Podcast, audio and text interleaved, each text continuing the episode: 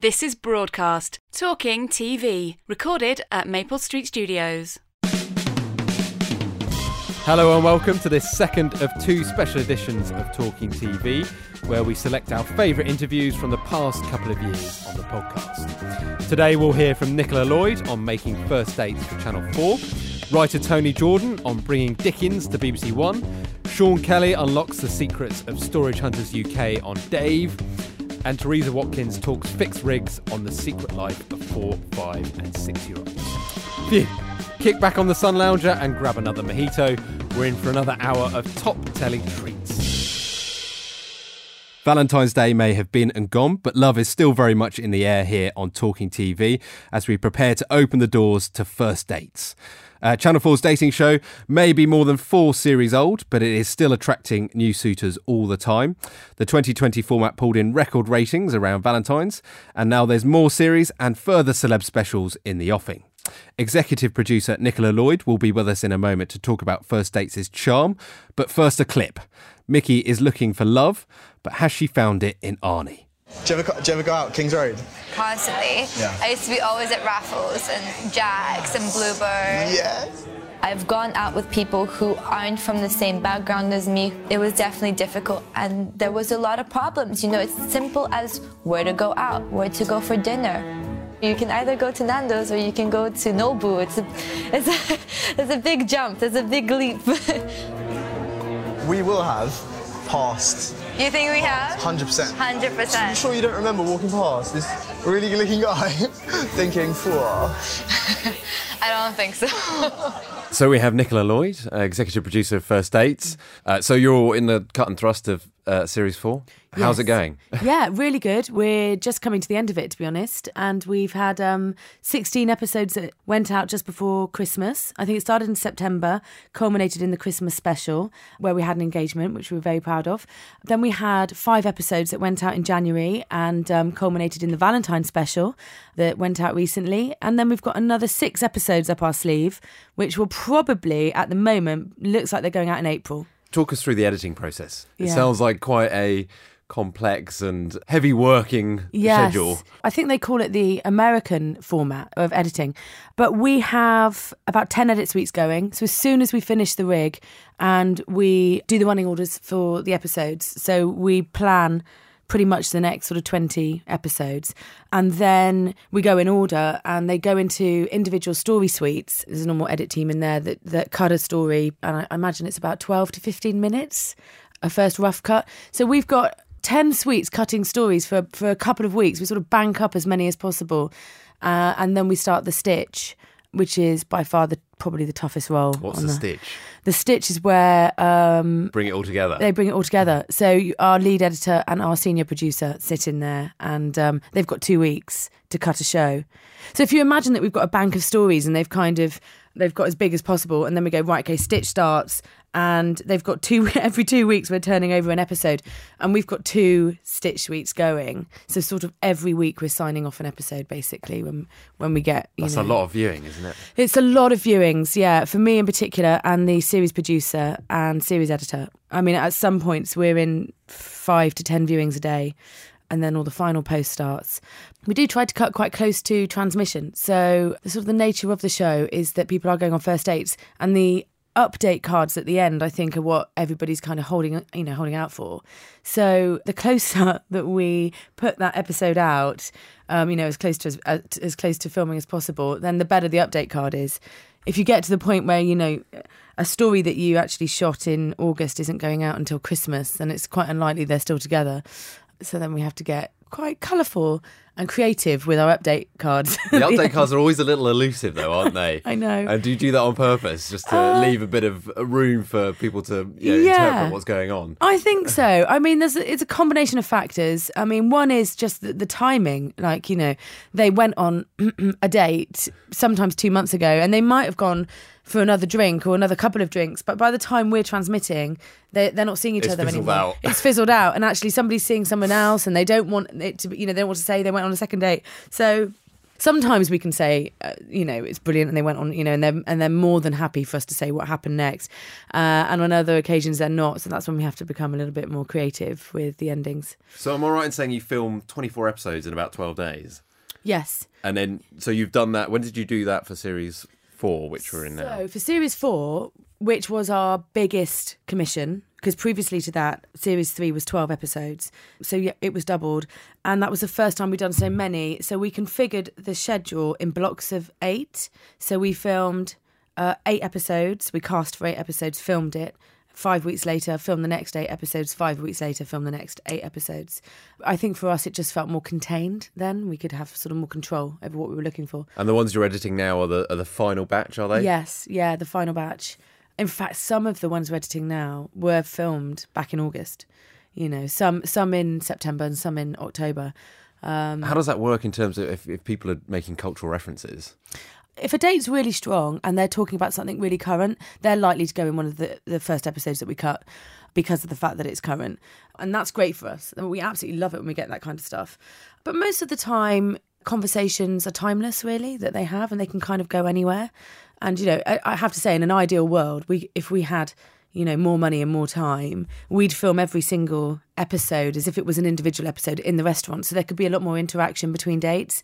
Because of the nature of it, we've got a formula to how we put an episode together. And um, within that, we include dates that have chemistry, that are like young and quite sexy and flirty. There'll be um, an older date, we refer to it as a golden oldie. There'll be a slightly textured date, which is, you know, maybe um, someone a bit geekier or unusual or with quirky hobbies. And then a date we refer to as Last Chance Saloon, which is actually our sort of favourite, which is someone in their sort of late 30s that is like, you know, still looking for the husband or the wife and, you know, wanting to have children. And that combination of those sort of five categories, there's more categories, but we try and make an, an episode with those in. So broadly speaking, every episode will have some of those elements. Yes, yeah. We wouldn't have an episode with six chemistry dates or or five golden oldies, you know, it wouldn't work. But because of the, the way that the logistics dominate the schedule, when we're booking people in for their dates, we, we can't, you know, we can't get the, the mix and the formula perfect. So we might have six chemistry dates in a row on the rig. And that's why we have to move them into different episodes. So for me, ideally, you know, we would be able to film an episode and um, edit an episode so that you've got that interaction, you've got the staff moments and Fred linking everything together. I, I would say the biggest challenge for us is making sure that we're getting staff actuality, uh, moments with Fred, moments with Sam and CiCi that speak to the themes that are going on within those dates. So when we cut it together, it feels like you know it, it's all happening in one day. And what's it like when you're filming? Are you are you trying to keep tabs on things that are going well and identify some of those stories as early as possible? Yes. So the way we structure it, we have seven PDs that follow the dates on the rig, and they do two dates a day. So in total, we're filming 14 dates a day, uh, and they sit on the front row in the gallery, and um, and they are just totally ensconced in their own dates in their own world. And then I That must be quite odd, just watching two people have dinner and I know. peering in. Do you know what? I've seen so many dates now. I, I must. I, I, I haven't actually added. I must have seen over 300 dates since. do you sort of lose that sense of voyeurism after a while? I absolutely love it. I'm so nosy. I'm so addicted to chemistry and watching people get on that it's it's it's You must have good dating tips. it's amazing. Yeah, I do. I do. I mean, literally, if I if I could put an in earpiece in someone's ear, I could tell them exactly how to nail that date. Can we have a couple? Uh, what of the dating tips? Yeah. Um, listen. I think that's one of the biggest the biggest tips. What people do is uh, when they're nervous, they come in with a sort of an agenda, or they or they talk, and they and they you can see the other person opposite them closing down, and you think if you just stopped or just asked this question, you, you know I know that you've got so much in common because there's a reason why we matched you. But luckily, we do we do a little bit of matchmaking from behind the scenes. We can our, our trick, I suppose, is the um, producer mic check when we feel like somebody's been a bit nervous or they're not or they're not you know di- divulging the information that we know that they've you know they should be telling them well that's why we've matched them we call them out for a mic check and um, the producer the PD, you know, has a little word with them and sort of says, "Oh, you know, Nice. whilst you're here, it's going great, but why don't you talk about? Why don't you think about these things?" Why do you think about these things?" And um, we do that quite a lot, um, just So to it's just sure. a little subtle production technique. Yeah, it's a, it's our producing technique because you know, a- as much as it is great to watch two people sit down and have a date. And sometimes you don't need to get involved, which is amazing. But quite often you do need to steer the story because you've matched them for a reason. And um, and we're always looking for, and it's during the main course, we're always looking for that moment when they both connect over. It could be um, something emotional, something um, a, a loss that they've both been through, or um, they're both huge fans of, you know. Robbie Williams, or you know, it could be anything. But there's always that moment that we need to get, and uh, if they don't get it themselves, then yeah, we give them a little bit of encouragement. Yeah. And you wrote in broadcast um, Mm. a couple of weeks ago that people are now treating you like a sort of bona fide dating service. Yes, and that is a huge responsibility for us actually, because I mean we are a dating agency, and um, you know since it started in series one, which I wasn't involved in, they they had interactive dating, so you could the model was slightly different then, um, but you could call in and ask to date the person that you've just been watching that night, and then the next week you're there in the restaurant, and so it's obviously changed since then. But I would say since series three when we did 12 episodes and we had quite a few matches, the trend of Tinder and dating apps started to change. Um, people were writing in saying, "I really, really want to go on a on a blind date." You know, I'm so sick of dating apps. I'm so sick of, of current dating world. It's quite cold and it's quite difficult to meet people. And they'd watch our program and see that you were going on a blind date. It's quite old fashioned. You're going to go sit down and have a meal. It just really appeals to people. We've got nearly 80,000 applications in our database. Oh my God. I know it's unheard of on on any other program. I've never, I, I, you know, I mean, it's a joy to have so many applications, and that's since April. That must be tough when you're casting, though, to, to narrow that down to a list Mm. Yeah. of people that you feel will be good for the show. Well, that's the skill of the casting team, really. Uh, We do do targeted casting, but really, what our team is looking for is is to have that skill to be able to, you know, wheedle out the the, the people that they want to put on the series. We've got about six researchers and four APs just on the casting team, a producer and a senior casting producer, and between them. They go through that casting database with a fine tooth comb, and um, they see about eighty people every weekend. Uh, and then from there, we put through about 50. So our numbers are really high because, of course, we So could it's not easy to get a date on first dates. no, it's not. It's actually not. But you know, and it's a shame because you know we do we want people to continue to you know to apply, but um, it's all getting to a point now. People are like, I've I applied, and I've not heard back, and it's like because we've got so many to go through, you know. We and also we're constantly looking. We're looking to tell new stories. We've had loads and loads of dates, and each date and each match that we put together we want them to get we want them to fancy each other. We want them to have a chance of finding love. We also want to tell a story it, it could be you know a couple from up north from yorkshire that never really come to london before and you know uh, are quite excited to be in a fancy restaurant. And and that just in itself is just a really interesting dynamic to watch. And then you might cut that against you know a city boy and a and a career girl who you know have five six dates a day a, week.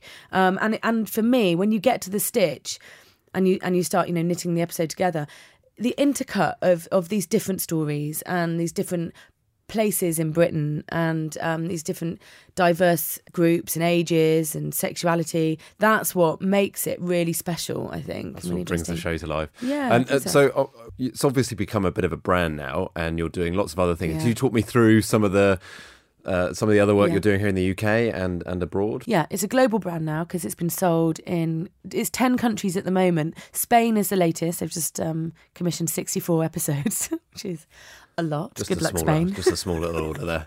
no, it's huge. Canada's going in for its second series. you were Um, involved in the US. I was uh, involved in the US, one. Yeah, I, I went over there in May and I spent um, about four months making their series with NBC. When does Um, that TX It should be TXing quite soon. on. NBC? On NBC. Is it very different? Well, no, because I went, so I made it exactly the same. I you mean, just took that formula. yeah, I took the formula. It's different in all the different countries around the world. Some have some have made it a half hour show. Some have cast the staff. Not all of them inter- use interviews from the staff. I think that's very much a British thing that we do. The challenge about doing something like that in America is because it's so huge. The country is so huge that you can't just open the net. Of, of casting to the whole of the country, you've got to pick a couple of states. So we we picked about seven different states and cast within those. So we could still match two people from Nashville and two people from Seattle and two people from New York. It was really important that we did that because it, you know you're not going to have a chance of going on a second date if you're on different sides of the country Yeah. in America. So um, yeah, so that was really good. And then over here in the UK, we're doing um, our new series of 24 episodes, series five. Series five. Although I, I imagine if you're watching it on the telly, it'd probably be series seven because we've done, you know, they're in a split run all the time. But yeah, People get us, confused. the Yeah. listings mags are getting confused. we get confused as well. Four of those episodes are celebrity episodes. So we're doing a celebrity series, which, Which garnered you some of your highest ratings, didn't it? When, Yes. when you did that last year. Yeah, it did. It was Stand Up for Cancer. It went out on a Friday night at nine o'clock, which we love because I, I, you know, I've always felt that it was a Friday night show. And nine o'clock is just, you know, more people are awake. It did really well. And based on the success of that, the the channel have commissioned another series. I think what all of us were quite surprised about in the celebrity version was it just felt like normal, real, vulnerable people telling their stories. And in actual fact, it didn't matter really who the celebrity was, as long as they had an interesting story. And if the story's interesting, then it's then it's a great episode. So that's what we're um, we're aiming for. We're doing four episodes at the minute, and we've we've got probably about ten celebrities booked already.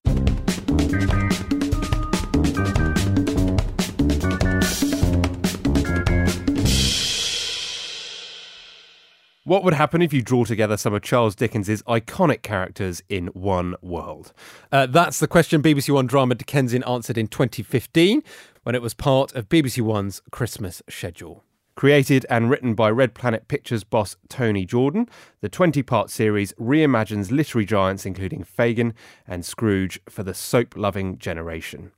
Jordan believes it is one of the most ambitious and rewarding projects he has ever attempted, and I caught up with the former EastEnders writer at MIPCOM in October. Uh, just a small warning uh, Tony's language does get a little fruity at times. There's a reason why people all over the world know the character of Ebenezer Scrooge. He's actually, you know, it's just become a frame of reference now. And that's fascinating. So to take that that character and then to take another character, someone like Fagin, that again everybody knows the character Fagin. And the one thing that Charles Dickens never did ever was to ever write a scene or to write anything with those two characters in the same place. And I get to write a scene with Scrooge and Fagin in the Three Cripples pub from Oliver Twist. Now that's pretty cool.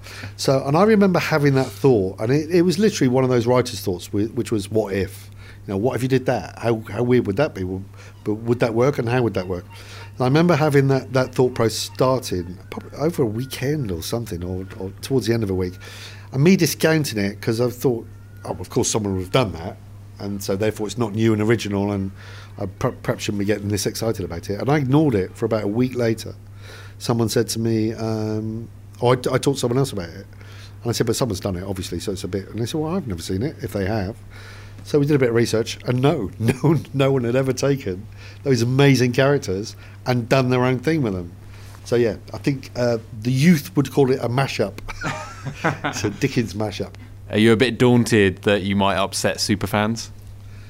No, um, I I don't do daunted very well. Daunted's not my thing. Um, no, look, I I bring two things um, I think to the project. Um, one is an irreverence. You know, I'm not a scholar by any stretch of imagination. I left school when I was 14. I read probably more than a dozen books in my life. I have a love for Dickens characters, but not necessarily Dickens in a literary sense in that way. I'm not that smart. So with that comes a respect for him as a writer because I think you know he's, he's clearly Charles Dickens has more talent in his little finger than I've got in my entire body. So that brings a healthy respect for him as a as a fellow writer. But it also brings an irreverence in as much as I don't know what I'm breaking it because I don't know what it is anyway. So I'm not held back in any way. I'm not self-editing in any way. And then the respect came in as as I started writing the first few scripts. Is I thought you know, I don't want to piss anyone off. Maybe I should talk to the Dickensian community and maybe tell them what I'm doing. They might like it. They might, they might beat me up if Dickensian community people do that. But look, when you're saying to them, we've all seen. I've seen Gillian Anderson and Helena Bonham Carter as, as Miss Havisham. I've seen the Mad Bird in the wedding dress a lot on telly and in film. I get it. I enjoy it. She sets fire to herself at the end. Happy days. I'm not sure I want to watch it again. But what nobody's seen before is how did Miss Havisham get to be like that? How did she get to be mad woman in wedding dress? What happened to her lead up to her wedding day? I think that's quite interesting. Danny Cohen commissioned it originally, didn't he? Yeah. Was it a bit of a risk, do you think, at that time? Um, look, I first talked to Polly Hill about it. Polly Hill's, uh, she's now controller of drama, but she was um, head of drama for Independence. And I talked to her about it, not expecting to be, it for it to be a BBC show. And I told her about it. I said, but it's, obviously it's not for you because it's it's like madly ambitious. Who, who did you originally think it was going to be Well, I for? don't know. I thought I was going to go to HBO or you know somebody with squillions of pounds that could help me create this this monster. And Polly said to me at the time, and Danny said it afterwards. This is exactly the kind of show that, that the BBC should be doing. Something that's there's an original creative vision that a writer is passionate about, that is daring and and exciting and new and fresh and something no one's ever done before. That's exactly what the BBC should be doing. So, was it a risk? I'm, uh, I don't know. I don't know. I don't know how Dickensian could put the BBC at risk. And what about on the finance side? Uh, you said it was going to be expensive to make. You're being quite honest about that. How have you pulled together the patchwork of financing for this? Well, everything's kind of in context. In my head, I knew that in order to, to do the show that I wanted to do, I'd have to build the world.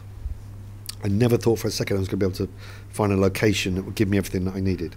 I needed to recreate Victorian London that included all the things and all the all the places and all the characters from Dickens' imagination. That's pretty cool. I don't know any location manager um, not on drugs that could find that. So I said, we need to build it. We need to build it. I need to build the world. And if I build the world, I don't have to worry about night shoots because I can just turn the light off if I if I build a world in, inside.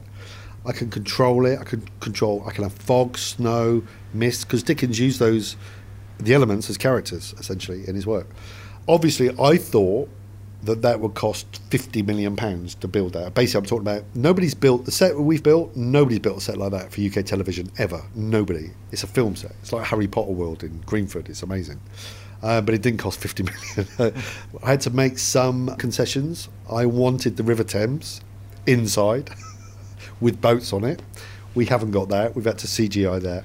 So look, we've cut our cloth. So I think at the moment the BBC are paying less tariff than they're paying for some of my other shows I do with the BBC One.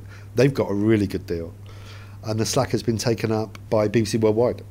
Obviously, I have a creative partnership with BBC Worldwide, and what I love about that is Red Planet is one of the uh, last true independents in the UK. In as much as you know, I have no major investors, I have no bosses, I have no. We're not part of anybody. Um, we're truly independent. To have um, a distributor that will invest up front to help us make that show so that we haven't got other voices pulling in different directions and then to get their money back when we finished I think was a really cool thing to do. Do you think they're the only broadcaster slash distributor in the UK that can support a drama like this in, in, in the way that you're describing? And if so, do you think that will come under threat during charter renewal if there's a genuine chance that the BBC might have its legs cut off? There's two parts to that question. The first part is uh, answer. The first part is no, they're not the only broadcaster that does that. Um, we're doing a show um, which we're shooting in Cape Town called Hooten and the Lady for Sky, and that's fully funded by Sky, paying a decent tariff, and Sky Vision, who are doing exactly the same model. So that again, I have one broadcaster to deal with, and it's a cool thing, as I say, because we are a small independent production company, and it's easy to get swallowed up by HBO. You know, it's kind of it's tough to, to stay on your own two feet.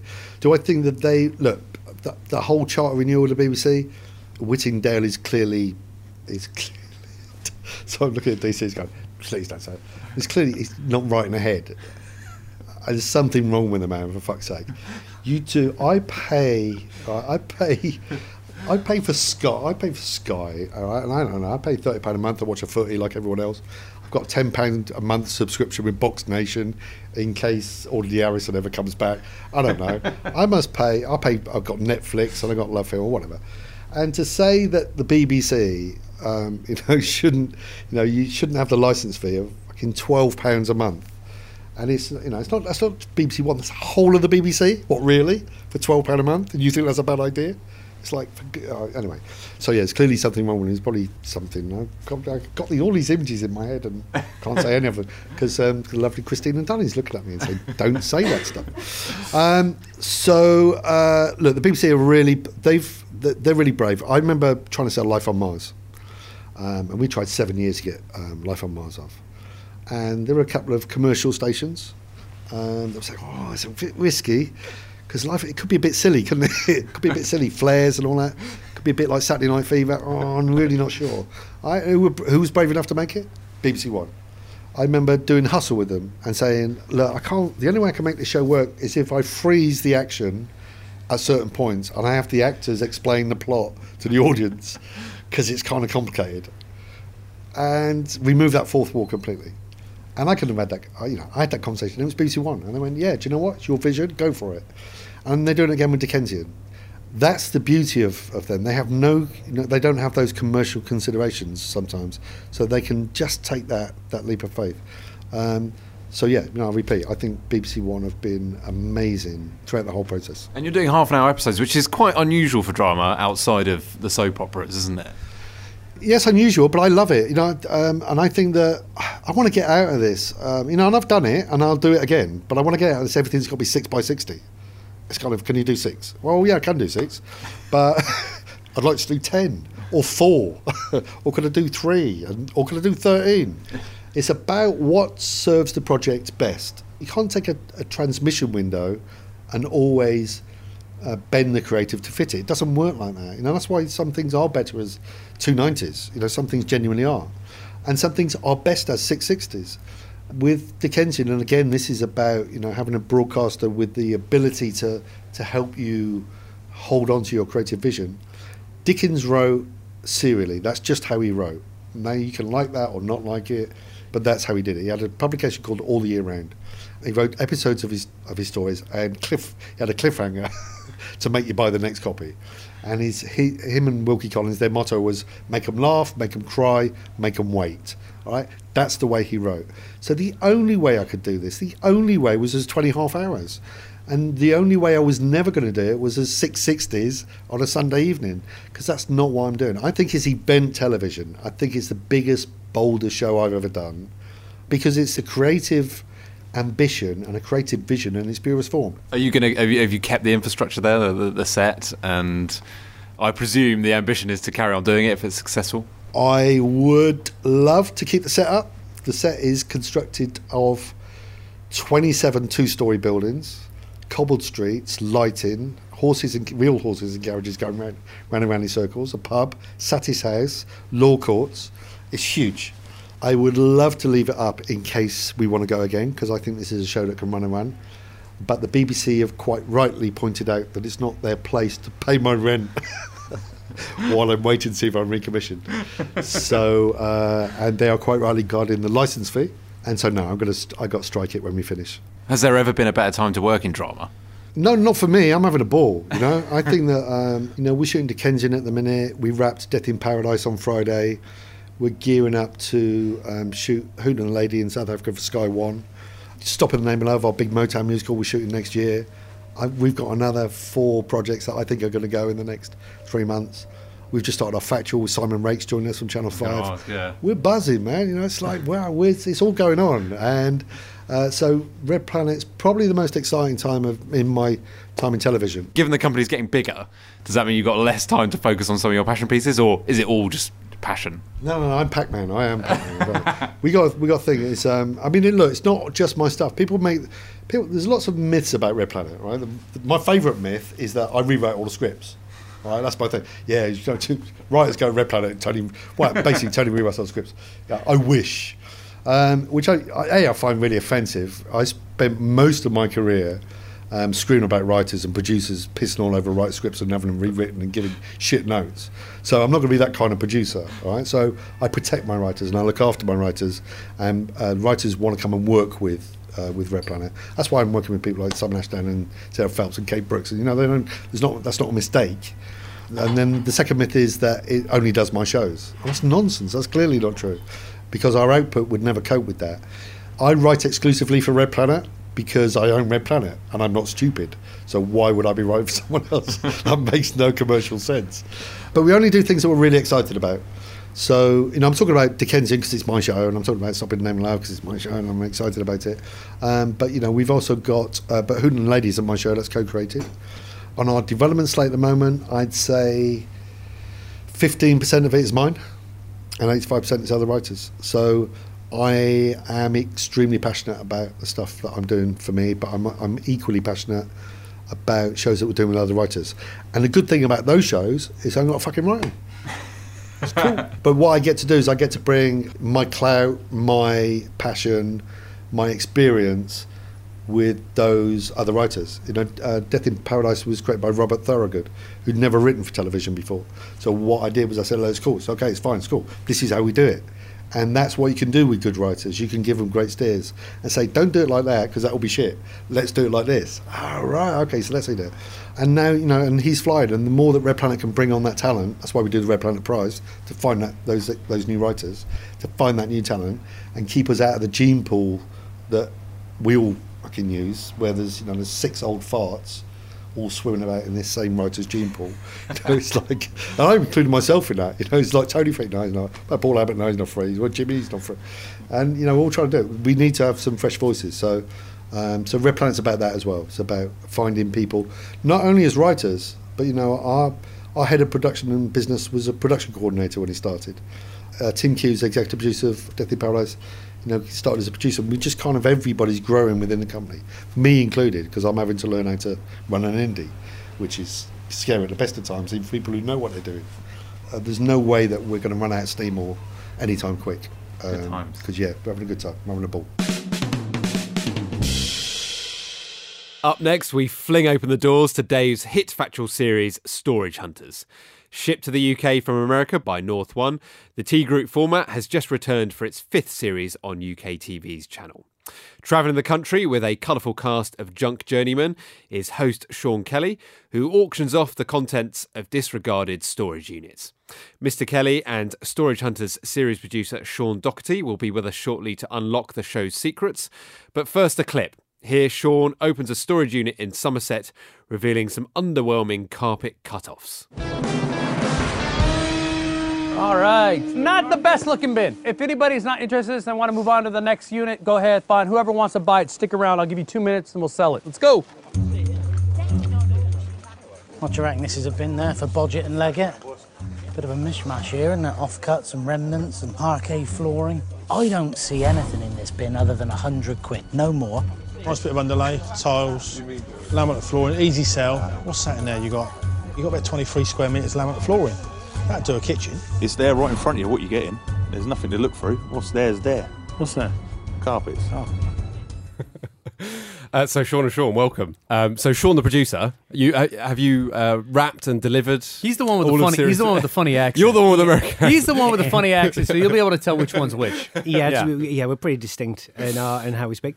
Yes, we have just delivered all the final ten, so yeah, we are good to go on series five. Talk us through that process. Is it how long has that taken? When did you start filming, and how long does the edit take? It's normally about a four to five month process from start to finish because obviously finding locations, casting, putting the team together. There's about 25 of us that go on the road. And then with the background and the bidders, you're looking at another 20 people on camera. So just the logistics of that is, is you know, there's a lot of organisation involved. So, yeah. And Sean, you're over here for reasonable periods of time, are you? Yeah, for good chunks. Uh, I just got back two weeks ago, or a week ago, I guess it was. Yeah, and I'll be here probably through February. And uh, yeah, so I'm residing in the UK. What have you made of the response over here? Because it, you know, it was a hit almost as soon as it launched, wasn't it? Well, you know what was great is that the American one had already kind of helped, you know, pave the way and give us like a good fan base. So then uh, coming in and doing the the British one on top of it has been, I think, it, I think it was easy and hard at the same time because people had expectations of from the American one and the American cast. What's the British one going to be like? So we had we had something set up perfectly for us, and then we had our challenges in other areas. So it's been it's been good. Bad. What were those challenges? Well, the challenge is that now all of a sudden you've got fresh faces, new characters that the audience has to get used to. And it's one thing where Brits can like look at these big stereotypical Americans. Like you watch an American Storage Hunters episode, you see these very big stereotypical American characters. And to Brits, they're like, yeah. Those are Americans. That's how Americans act. In America, we watch uh, Storage Hunters and we go, "Look at these idiots," right? but you guys, but the Brits like those big characters. But when we come to the UK, and now all of a sudden we have someone from, we have a couple people from Stoke and we've got people that from around the country, and they kind of represent the area, and you and, and the Brits have to look at their own stereotypes in the face. They're like, "What? Oh, and they are some big characters though. and, and they can, yeah, and the thing is, it's tough. It's tough to look at yourself in the mirror, and that's kind of what's happening with this series. Is now all of a sudden it's not Americans we can laugh at. It's like sometimes you're looking at your own self, and it's it's a little. I think it's a little tougher to digest, but it's been good because. Uh, uh, you know, we've just tried to encourage people that are really doing this for a living, and and so you know, try to bring some authenticity to it, and so Is that key, Sean? That authenticity and, and people who really genuinely want the contents of those boxes. It is key, and that's why when we when we do cast, when we uh, we try and find these people, we go to uh, market or antique uh, auctions. We go around the country looking for genuine traders, and they've they've all got a background in trading. They all know what they're looking at, some more than others. Yeah. uh, there's one or two characters who uh, like Heavy D, for example. Where did you find Heavy D? He is like uh, he is the He- brashest You know, he, he sells at a imagine. he sells at a car boot sale right outside East London, and he's out there every single Saturday. And if and everyone who goes to that car boot sale knows who this guy is because he's just he's so such a big personality, you know. And so when we have like our producers going out and walking around, we're not just going to auctions, but sometimes we're just looking for traders, you know. And you can't go to this particular car boot and not know who Heavy D is. That doesn't surprise me. Yeah. to- to- so he so he so he's like he brings like a different flavor to it for us because he's you know let me just face he's an idiot but we love him he's our he's our idiot you know what I mean uh, he's not the most knowledgeable guy as a matter of fact uh, you know I'm not sure he finished the third grade but I will say that he brings an energy and an excitement to the show that we enjoy. He's good television. But then we have others who are experts who are, you know, and that's and that's what you need. You need you need a balance of people because sometimes the expert is great, but sometimes it's dry, you know. But we found Heavy D uh, purely by accident. Um, we we found a guy on Chapel Market, which was just behind North One's old buildings in Islington, and uh, he he was going to be in the first episode, and he turned up and he said, "I've brought my friend along. Is it all right if he stands in the background? You won't notice him." and then the very first auction we ever did uh, in Barking, um, we Sean started bid calling, saying who wants to buy this, and we just heard this boom from the, the, the back of the, the bidders. And he wasn't mic'd up. And so immediately Sean and I both said, okay, we got to throw a mic on this guy because he was just, he was outshining everyone else with his enthusiasm. And that's what you're looking for in these shows. You want people who will, who will step up and, you know, not, not get camera shy. you do have to keep him under control a little, and some of the rest of Uh, the cast. I mean, did- there's we- you genuine know, scraps. Aren't we there, honestly, did, we honestly didn't realize what we were unleashing with this guy. You know, we should have, we should have, we should have seen it. But, uh, but yeah, I mean, it, it's he's he's a tough he's a tough one to kind of control because he's just so crazy sometimes. and and that's what he's like all day. Yeah, yeah, that's he's authentic. Just full on. full and that's on. him. That's he's not. He's not playing for the cameras. No. Not at all. That's Heavy D. Okay. No. So how do you identify the storage plots and are are these units, are these bins as you call them, are they real? Yes, absolutely real. I mean, the the day before production goes in and just checks, you know, for compliance reasons, that everything in there is is what it should be. And you There's no- genuinely don't know what's in them. Sean and the bidders, do, we see them the day before because we have to, and we film them because, um, well, we have to go and film them because we got all the shots of the uh, of of what the bin looks like, so that we can cut them in with the auction as it's happening. But um, but yeah, we don't know what You they know, don't in, know. in. America we, we tried we tried doing because in America we made 80 of these episodes right and so we tried making it several different ways we tried like we we tried going and just getting stuff that was up for auction and then just auctioning that off you know just like that without ch- double checking anything uh, that led to problems because there was a unit at one of the auctions that uh, hadn't gotten cleared and we sold it on TV and then there was a lawsuit so we thought, okay, well, that's not the smartest thing. So then, so then production would go in and double check all the paperwork, cut the cut the unit open, look at it, put a fresh lock on it, and we would, then we we knew we were covered. We weren't going to get sued. Um, and then at one point we thought, oh, we'll just show it to the bidders ahead of time so that they kind of know what to, to expect. And we did that like one or two episodes, and that was a horrible idea. So we quickly went back to them not ever knowing. Because the surprise is half the fun of it. Yeah, and I would say that like out of 80 episodes in the states, we had two episodes where we experimented with like letting them see it, you know, and discussing stuff ahead of time, and then we quickly realized this is a horrible idea. These guys should never know. I don't want to know as the auctioneer. I want to be surprised when the door comes up. Uh, so. So from day one here in the UK, we've you know we've never once that what you see on camera where the lock gets cut and the door comes up, that's them seeing it for the first time. How useful was that experience when you were adapting the, the format? The, experience? to have to have that the, the, you know that the, those tried and tested elements and What- to what- know what works well. Well, it was uh, taking the American show and then adapting it for, for Britain. uh, There were certain key elements that we had to keep. The first one is Sean Kelly. We we had to make sure we had the face of the show, and that was Sean.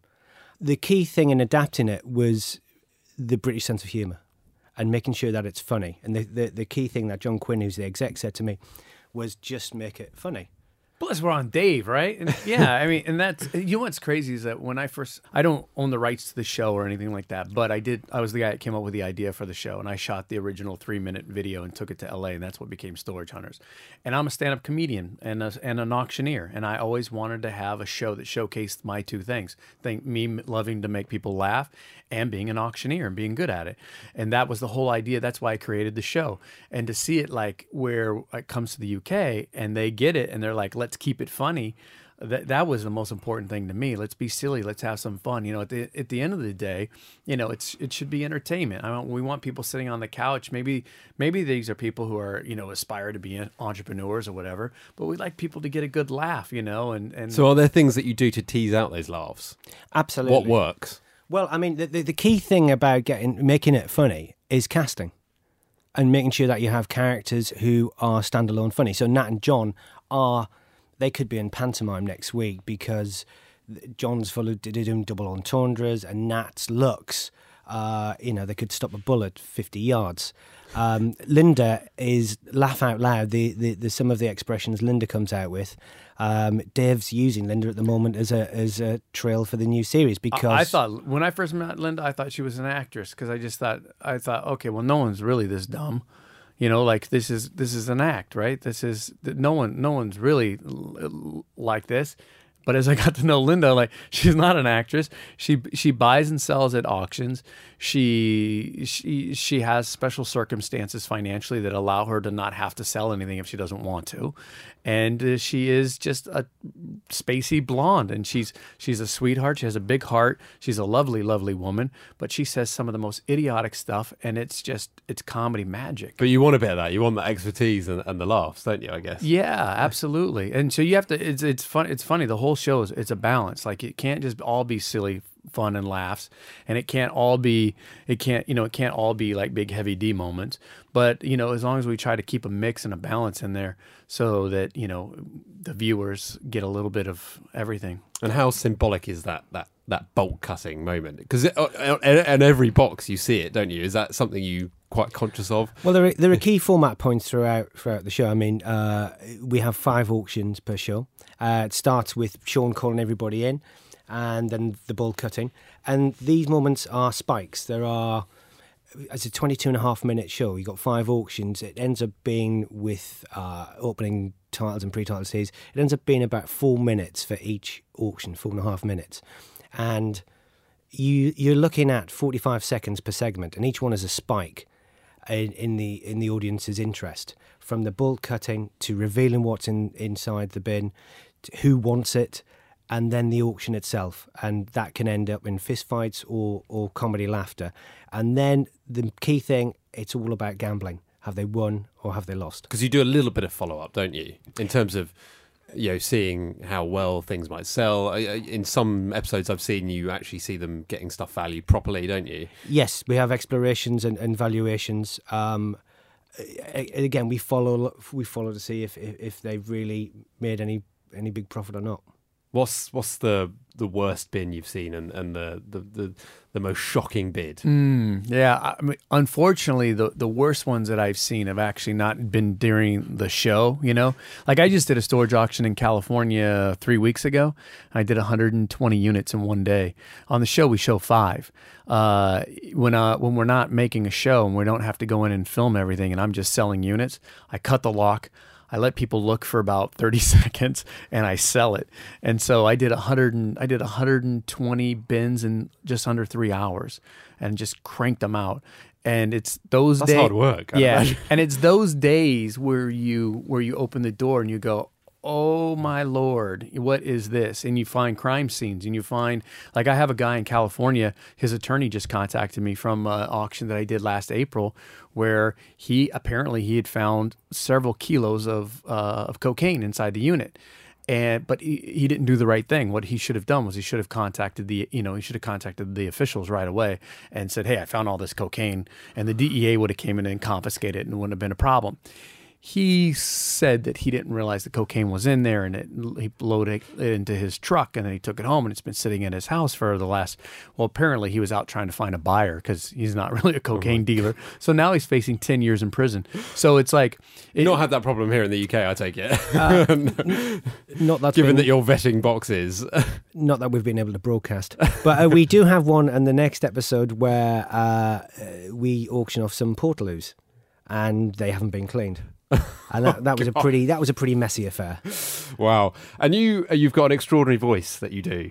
Sean, What's that? When when you're when you're when you're doing your auction. Oh, the bid calling. Yeah. Yeah, Can you give us a blast? Here we go. I'm sorry, man. I'm 25 pounds. I'm 25. I'm 125 to 200 pounds. I'm to do this for 500 pounds. That's a monkey. All in fair warrant. Sold your way for 500 pounds.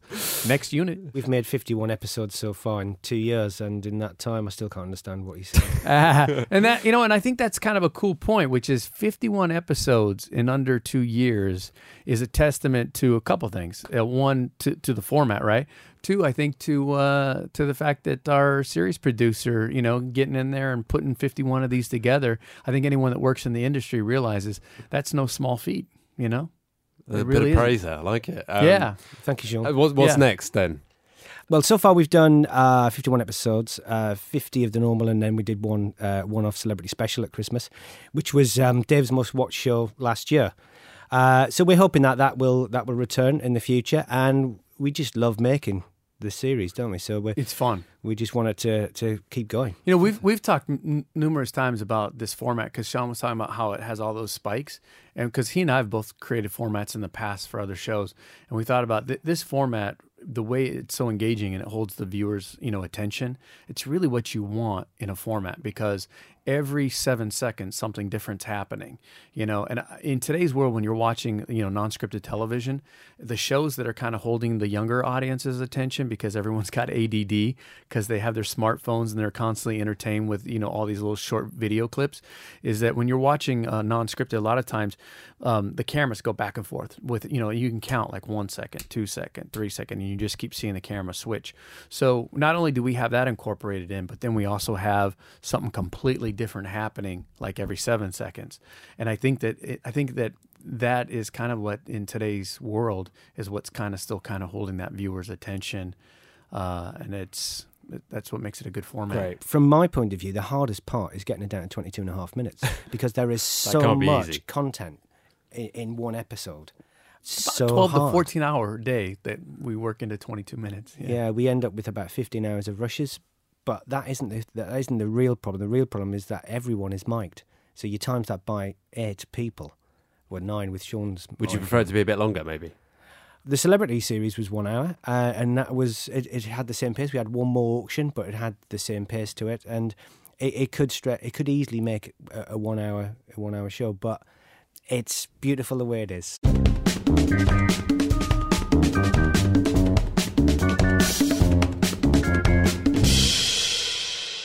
Uh, now, while the parents are away, a Channel 4 series captured the kids coming out to play. Yes, Secret Life of four, five, and six year olds rigs a nursery with cameras and snoops on the social behaviour of three groups of children.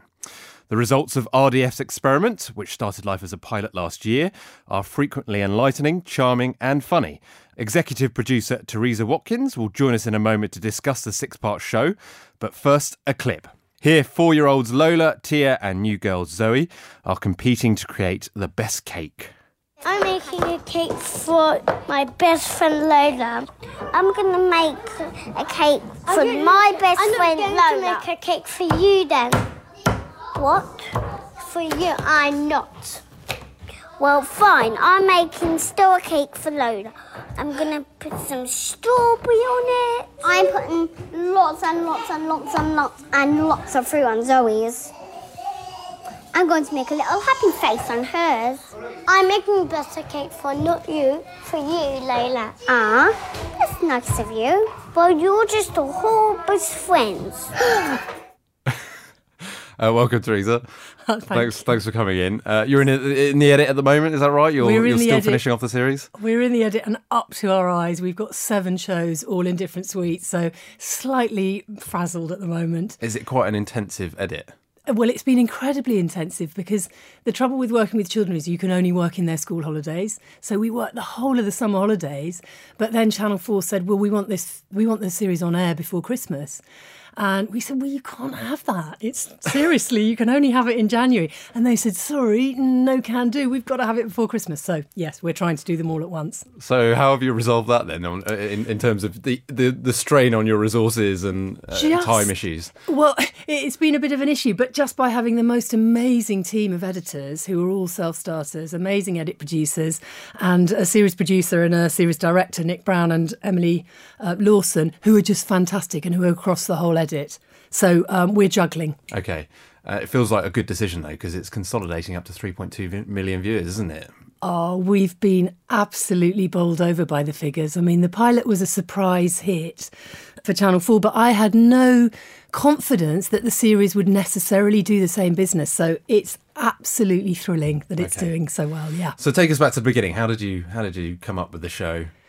Well, it's a lo- it's quite a long time ago. um, I was horrified when I was thinking on the train coming here that it actually started back in 2012, and a colleague and I were really fascinated by the kind of tests that were done on children in the 60s and 70s. They were done a lot to predict how children would turn out in future life. And one of the most famous that I think everybody's heard about is this marshmallow test. It's a test of delayed gratification. So if I was in a white coat and dressed like a scientist, and I said, listen, you can have one marshmallow now, or you can have two if you can hold off and wait for 10 minutes. That test was done on countless children, and it was found to be a better predictor of those children's outcomes, like their salary, their um, academic performance, how they would perform in life, than any intelligence test. So, it started with science. Completely started with the science. Then we realised you can't actually make a programme that predicts how children are going to turn out because what if you have somebody and you think, yes, definitely a psychopath, definitely a criminal in the making. So, so we reined that back. And then um, what we found was a real life model for the series in America, attached to Stanford University, actually. They have this nursery where all the professors would send their children, and it's surrounded by games rooms where they do these so called games that are actually little tests. And there are two way mirrors and they observe them. So that once we found that, we went and filmed there.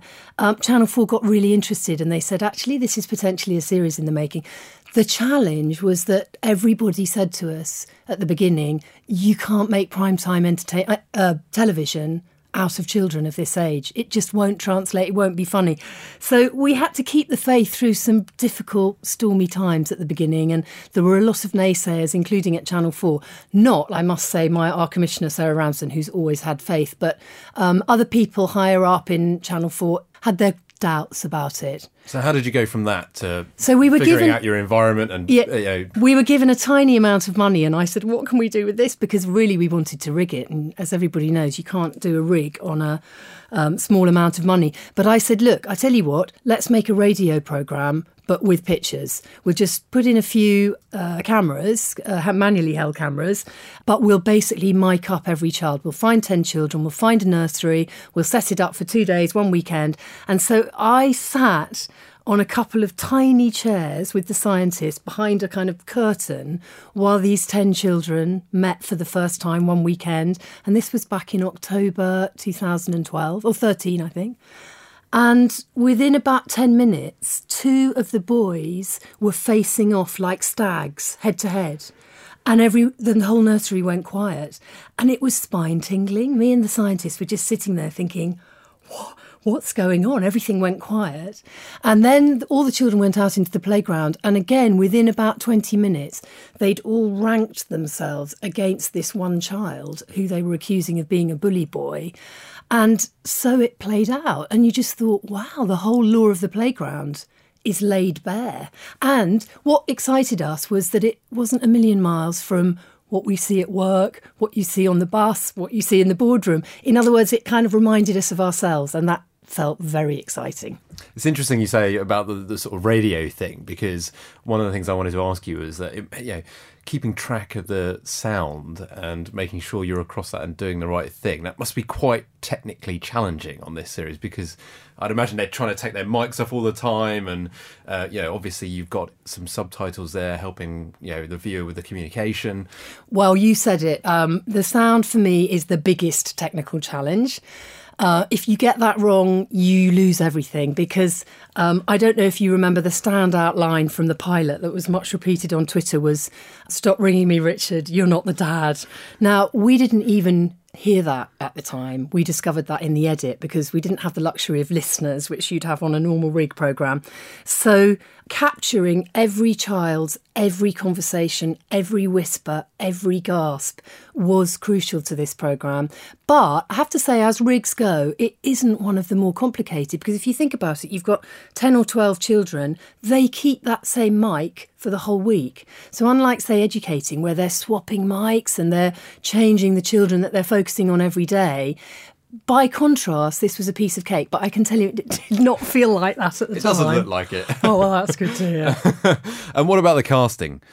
That's obviously critical to this this being a success, isn't it? Do you know what? I actually think it's the single most important thing about the show.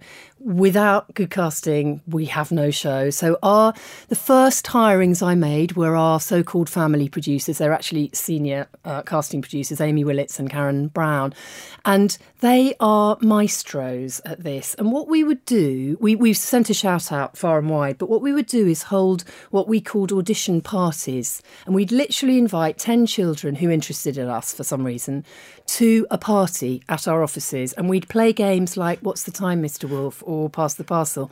But we'd also have stations around the room where they would be doing drawing or playing with small toys or dressing up. And then we'd also interview them. And at the end, it was proper consensus politics because there'd be about eight of us, including runners and the family producers and the PD and the director. Um, we'd all sit round a table and we'd literally ask the question, Who do you remember? Alfie. Do you remember Alfie? And if he got eight votes, he was in. I mean, then there was a small matter of taking them to Channel 4 and making a casting tape. But basically, very if we, democratic. It was terribly democratic. I can tell you, it didn't necessarily carry on like that. But the casting process, because what you're looking for is children who engage you. And it's not the obvious children necessarily. Like, you don't want all the extroverts. There was one child, Elliot, who just had this extraordinary engagement and quality of attention. And everyone on every station said, Yeah, I want Elliot, I want Elliot, because he was so focused. So, um, and in the end, what you want in the play centre is a range. You don't want just all outgoing characters, because in the end, from the pilot, quite a few people's favourite character was Jessica, and she was the one who kind of pursued Skylar, and Skylar rejected her and rebuffed her. And I think I think the audience related to Jessica more than to Skylar, although people loved Skylar. Um, but I think, you know, if you see a need in someone, that's very relatable for adults. And in terms of securing consent, was that ever a challenge? Oh my God. Was it ever a challenge? It is just unbelievable how thorough we have to be. By the time those families, those parents signed their child up, we had tried every way to basically talk them out of doing it. And we had to give them all the possible outcomes. At every turn, we were talking our parents through the pitfalls, supposing their child does something that would really upset them or that they don't like, supposing they're mean to another child or bullying, because we always were very clear that we want to show exactly what happens in the nursery. We're not claiming that we can tell the story of those children, but we can tell the story of what happens in that room. Do you show them footage before it goes out? Well, we were so helped this time by having the pilot, so they all could see the kind of a the way that we wanted to show their children and that it was responsible and that it had science supporting it but also they could see that there was you know good behavior bad behavior people being tired crying there was even a slap round the face. But what we ensure is that we never say there is one moment when people sign a document. It's what we call ongoing consent and it's more of a conversation. Okay. It goes on throughout. And just finally i mean talk us through the fact that you've now developed it beyond the four year olds and um, talk about some of the progress you're making internationally as well. Well, the big change for us with the series was that suddenly we were asked to work not just with four year olds, but with five year olds and six year olds. And it was quite a demanding order two programs on fours, two fives, two sixes, and a reunion show, um, particularly in the time frame. And I was a bit reluctant because I wanted to get a group of five year olds and do what we did before and maybe make three eps. But we had this great big order to make, and actually, it was fascinating. When you separate four year olds, five year olds, and six year olds, you see the leaps of development they make between those two years, such that when the six year olds came for their first week, we were all hit between the eyes and they looked like teenagers to us. They looked so huge and actually slightly terrifying because they came in with all this swagger and attitude. They were talking about terrorist attacks and the news. They knew all the words of Taylor Swift songs. I mean, it was, they were like adolescents. They were playing Kiss Chase till they were blue in the face. I mean, it was scary. They were scarily grown up. And we kind of felt, oh my God, we don't have the tasks for them to do. But actually, it drew the best out of us because we had to think on our feet and it was very exciting. And you ask about the international sales, it's been an idea that seems to connect internationally, and it's travelled already to Scandinavia, to Denmark. Um, we're talking to Sweden about it at the moment, to Belgium. They're making it in France. We're in talks with Italy and Spain, and we're talking to America at the moment as well. So I think because of the fact that it connects up with ourselves as adults, you don't just think, oh, how sweet, these are children. You think, oh, this is how we became the way we are. I'm that child or I'm that child. We all play that game all the time. It's universal, that's me. I think so. I, I mean, it's a hard show to make, and to be honest, we're all surprised at how well it's doing. But I think that's the connection it makes. And that's it for this second of two specials from the Talking TV archives. Thanks to Nicola Lloyd, Tony Jordan, Sean Kelly, Sean Doherty, and Teresa Watkins. The team will be back in two weeks with new insight, gossip, and analysis from the TV industry. My name is Jake Kanter. The producer is Matt Hill. Goodbye. You've been listening to Broadcast, Talking TV, recorded at Maple Street Studios.